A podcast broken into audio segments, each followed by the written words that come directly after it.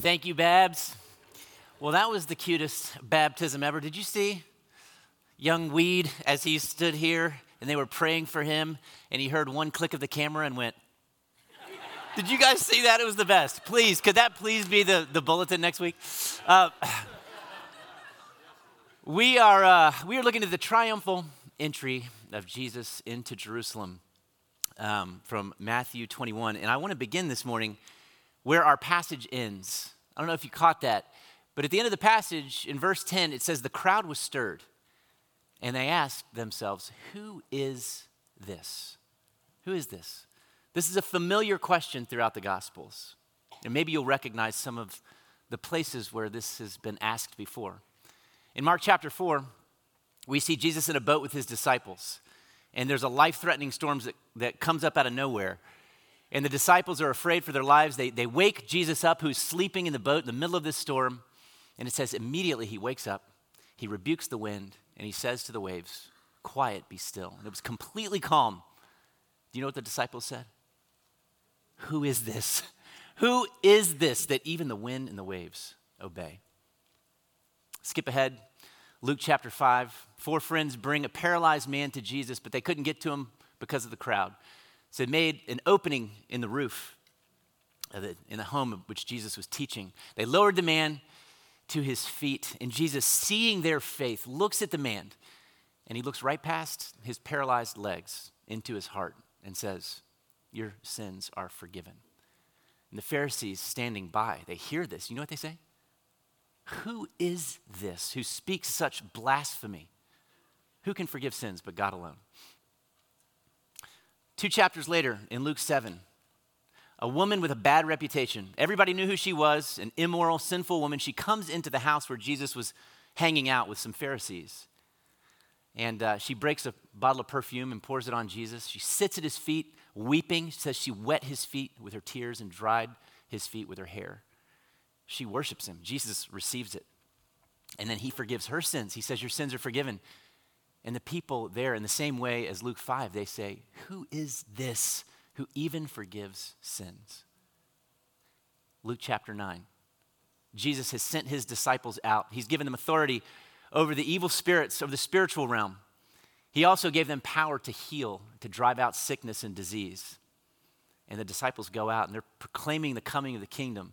And they're healing people. And word gets back to Herod. You know what he says? He says, I beheaded John the Baptist. Who is this? And then here in Matthew 21, the crowd is stirred. Who is this? And what's interesting about that question, every time that you see it asked, what precedes it is Jesus speaking and acting as if he is God himself.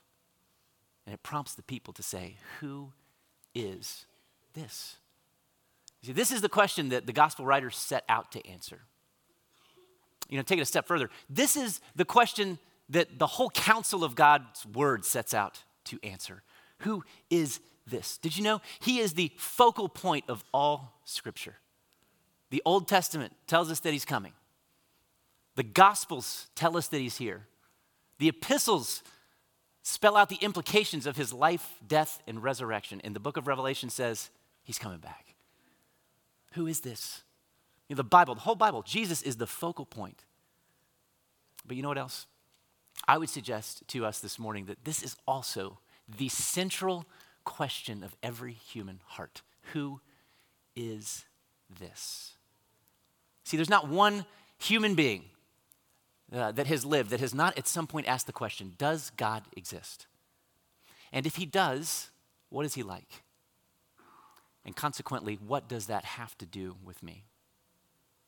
Here in Matthew 21, we're going to see all three answers to those questions.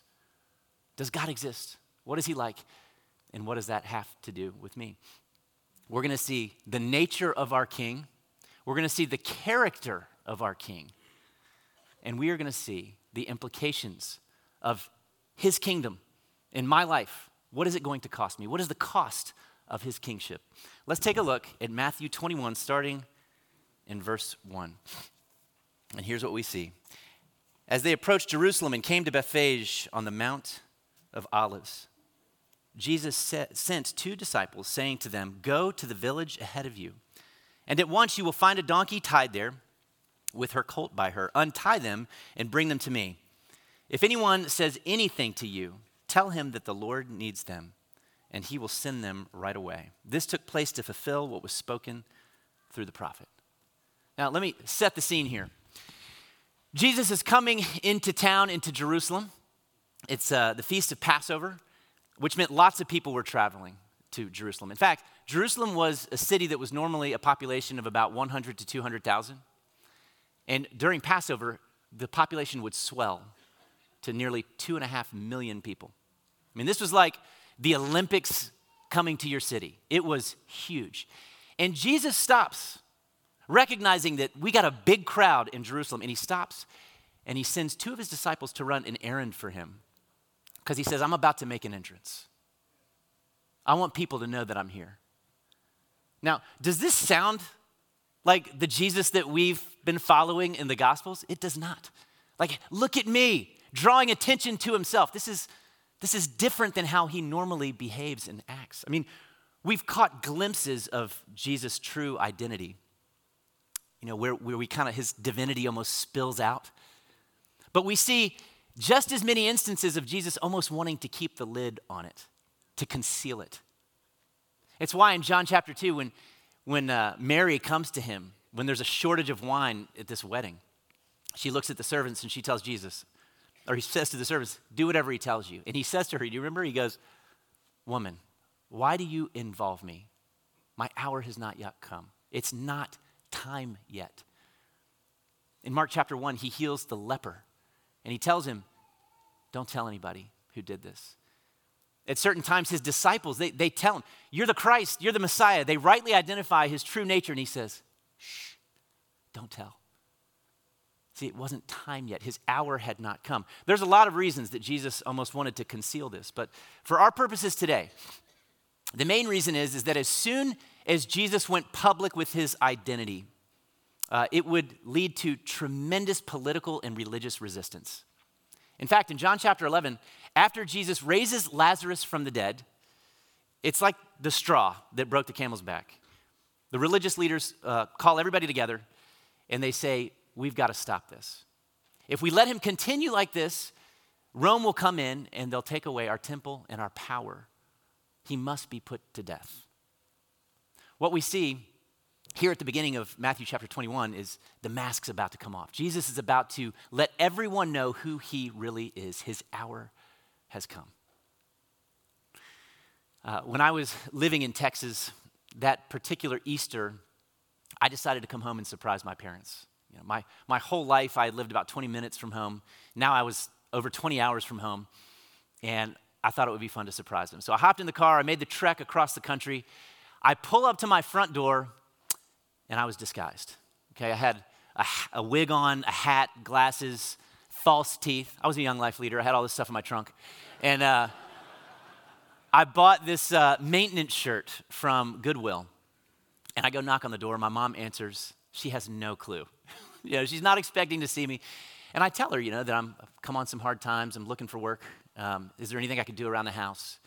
You know, maybe work in the yard. And my sweet mom, you know, she was trying to be so polite as she rejected this poor man. Uh, who'd, who'd come on hard times. And uh, as she's talking, I took off my glasses and listened. She double took, I, like, I think I know him, but she couldn't quite put her finger on it. And then I took out the teeth, I took off the wig, and her jaw dropped, and all of her joys were fulfilled because her perfect son had come home.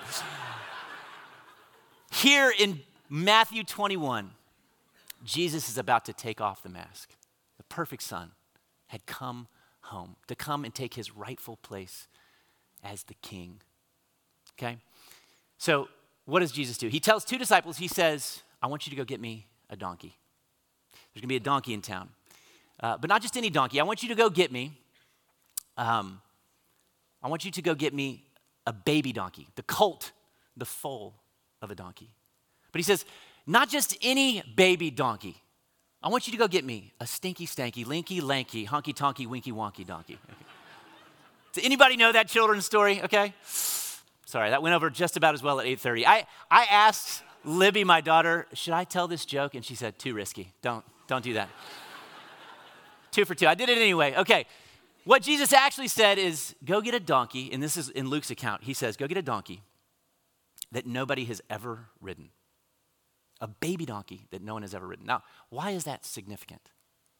Because you can't ride an unbroken baby donkey, an untrained colt. You can't do it. If you sit on that donkey's back, it's going to throw you to the ground. But for some reason, when Jesus sits on its back, it leads him exactly where he wants to go. Why? Because the one who sits on his back is the same one that rebuked the wind and said to the waves, Shh, and it listened. See, because all of creation bends to the will of its master, and that's precisely what Jesus is. And as he rides into town that day on a donkey, the whole scene screams, I am the king over all creation. And one day, one day, everything will bend to my will. Every knee shall bow, every tongue shall confess. Lion will lay down with lamb, and sin will be no more.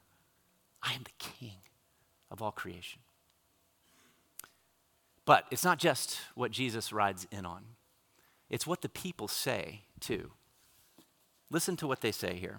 And this is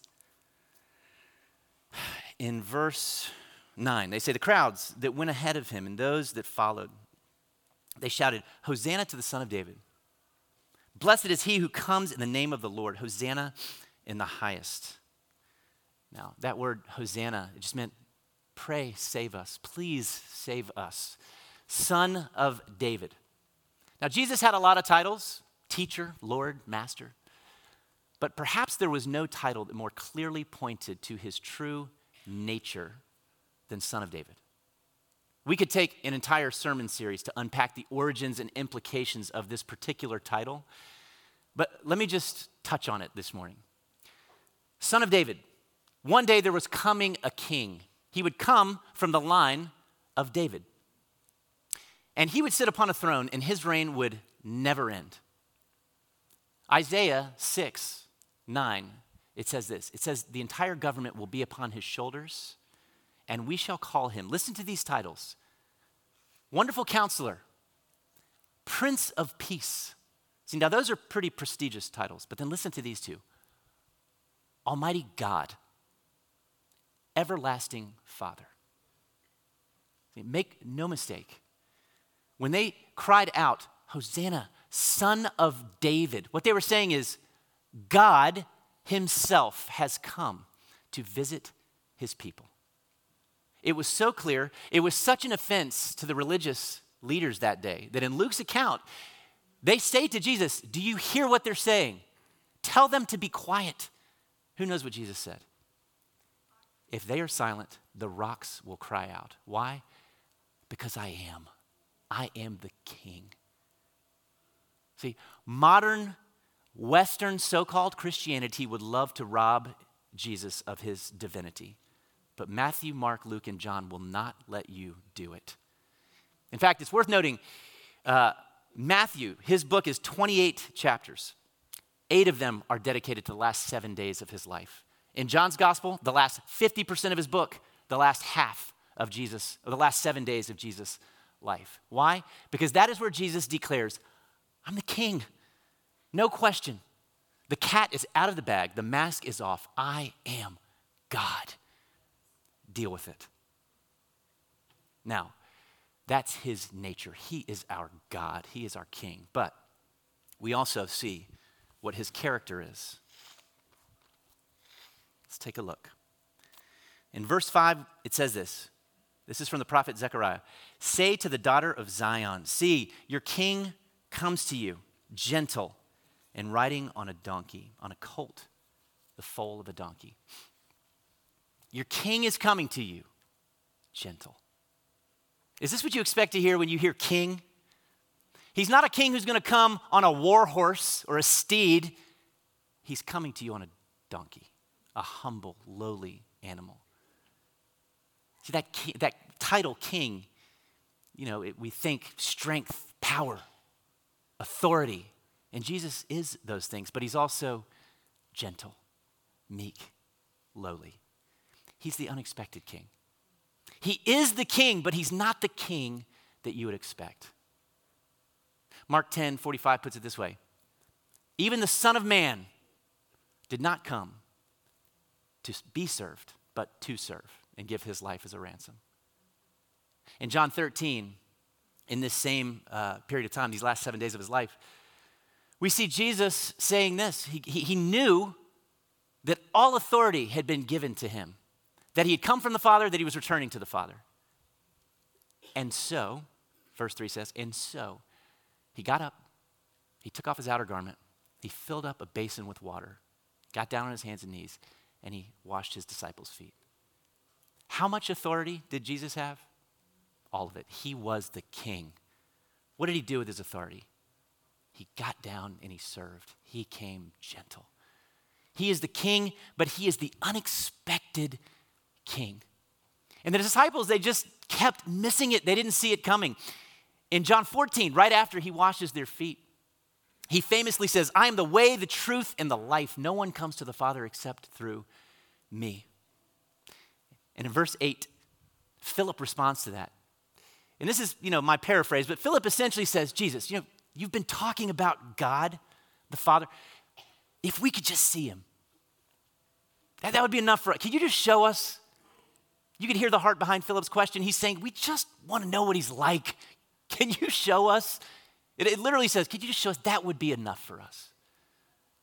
Listen to Jesus' shocking response Philip, have you been with me this long and still you don't know?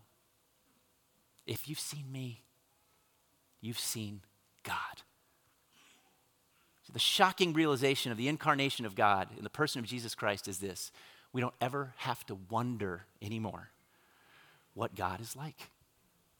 Colossians 1:15 says this, he is the image of the invisible God. In other words, if you want to know what God looks like, look at Jesus. If you want to know what kind of power God has, watch what he can do. If you want to know what God thinks about life, listen to what Jesus says. And if you want to know how God feels about people, how he feels about you and me, then just watch how he treats them. He is, Hebrews 1 3, the radiance of God's glory in the exact representation of his being. If you've seen me, Jesus said, you've seen God. And it's just not what anyone thought was coming. You know, maybe they thought he would be like the religious leaders. He was nothing like them. He was nothing like them. In, th- in fact, they could not stand him. They were his greatest adversary. They had a nickname for Jesus. They called him friend of sinners. They meant it as an insult, but I like to think he wore that like a badge. See, it was the broken, outcast sinner that felt so loved, embraced, and accepted by Jesus. He was, he was anything but religious. You know, maybe, maybe they expected this judge that would come and make sure that everybody obeyed, which means they probably would not have seen it coming when in John chapter 2, he creates more wine so the party can keep going. I'm not suggesting that Jesus advocates drunkenness, but what I am saying is that a God that was primarily concerned about rules probably would not have done that. Maybe he cared more about relationships than he did about rules. I worked with high school kids for nearly two decades, you know, still work with our youth here at CHS. And it's been my experience that most kids have this image or picture of Jesus that he was boring, irrelevant. But Jesus started a revolution I mean, when he would go places before social media, no announcement, no flyers, he would just show up. Thousands would come to listen. Boring people don't draw crowds. I bet he was funny. I bet he had a great sense of humor. I bet that when he started talking, people just kind of scooched to the edge of their seat to hear what he had to say. They didn't want to miss it. And by the way, don't confuse Jesus' gentleness for weakness. I mean, Jesus was strong. He would flip over the tables in the temple when he saw injustice. and he called it my house. Jesus said to the wind and the waves, Shh, be quiet, and it listened. Jesus never backed down from an argument. He was always uh, under attack by the religious authorities. He always stood up for the little guy, like the woman caught in adultery, even when it cost him his own reputation. I mean, Jesus was a strong leader, but he was gentle too. Remember, the disciples tried to keep the little kids from coming to Jesus? And uh, they thought he wouldn't have time. He said, Let them come. They climbed up in his lap. He was strong, but he was gentle. He was busy, but never in a hurry. He was popular. He was comfortable with the spotlight, but he didn't need it. He never let it go to his head. Surrounded by crowds of people, but he always saw the individual. He was perfect. You know, we, we use that word perfect to describe Jesus often. And usually when we do it, we're talking about his moral record. He observed God's law perfectly, and that is true. But have you ever considered that he was humanity perfected? I mean, he was, he was God's perfect display of what we all wish we could be the perfect blend of power and peace, of boldness and humility, of truth and grace. He was perfect. There's a verse in Isaiah 53 that suggests that Jesus wasn't that much to look at. He wasn't handsome, but he was beautiful. He was so attractive. If he, he was here today, we would find ourselves irresistibly drawn to his presence. That is the nature of our King. No, that's the character. His nature is that he's God. His character is perfect. But now let's take a look and answer this question What does that have to do with you and me? What are the implications of his authority, of his kingship in our life? When he came to town that day, it was a line in the sand moment. See, when you come into town and say, I am the king of all creation, it changes the conversation a little bit. See, he puts everybody there to a decision. You can't hear that and be neutral anymore. Either you submit and bow to his authority that he claims to have, or you resist his authority and you become his enemy. But you can't just be in the middle. It's very polarizing what he said. Tim Keller puts it this way uh, He said, When Jesus comes into town, it's as if he's saying, You can crown me or you can kill me, but you can't just like me. What's interesting is the people that day that were shouting, Hosanna, save us, a few days later, as we all know, they were the same crowd that would be shouting, Crucify him. It's a chilling display of the fickleness of humanity.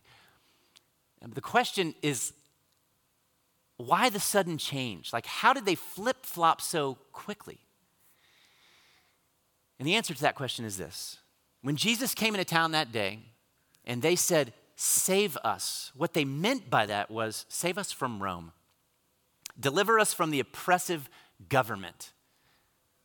Save us on our terms. Save us in the way that we want to be saved from what we think we need to be saved from. And Jesus did not come to save them from Rome. See, in the same way that Jesus looks at that paralyzed man, looks past his paralyzed legs and looks into his heart and deals with the silent, invisible problem, his sin, Jesus comes into Rome or into Jerusalem that day, not to deal with Rome, but to deal with the unseen enemy, the greater enemy. He came to deal with sin and death. And when they realized that he's not going to deliver us from Rome, it was easy for them to go, crucify him. He's not who we thought. And this is what it means to come under his authority. This is what it means to trust him. Because Jesus came to give them not what they wanted, but what they needed. Not delivered from Rome, but from sin. And the same is true for you and me. We come and we trust him, even when it doesn't make sense to us, even when it hurts. Even when we look at our life and we're like, this is not how I think it should be happening. We trust Him. I didn't plan to say this, but Dan and Nancy sitting in front of you and listening to you worship on the heels of what you're going through, it is, it is a picture to me of what it looks like to trust when it's not panned out the way you thought it should. Joel and Aunt Claire, the same could be said of you. We trust him. You know, um, Tim Keller, this is one of my all time favorite quotes. He says that what we find when we trust him is that Jesus is giving us what we would have asked for if we knew what he knows. You know, if, if we had his perspective, that he's giving us what we would have asked for, and that's so hard to imagine and understand. But what we can do is trust the character of our King. We can trust him. But can I tell you another reason that we can trust him? It will cost us to acknowledge his authority. Okay? And the question, by the way, is not, is he the king? He's the king. The question is, will we submit to his authority? It will cost us to trust him. It will hurt sometimes. But can I tell you something? It cost him more to become our king. When he came into Jerusalem that day, he would have gone through the eastern gate. Do you know what that gate was called? The sheep's gate. It's the gate that all the sheep would have come through to be prepared for temple sacrifice. And when they walked through that gate, their fate was sealed, their destiny secured. They would not come back. They were going to be put to death.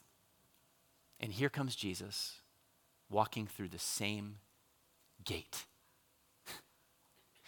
And when he rode into town through that gate, Jesus became the fulfillment of which every Passover lamb that went before him was merely a symbol. They all pointed to the perfect Passover lamb that one day would come, the Lamb of God who comes to take away the sin of the world. Jesus came to take away our sin. Can we trust a king like that? We can trust him. We can trust him. In fact, in Romans 8:32, listen to how Paul says it.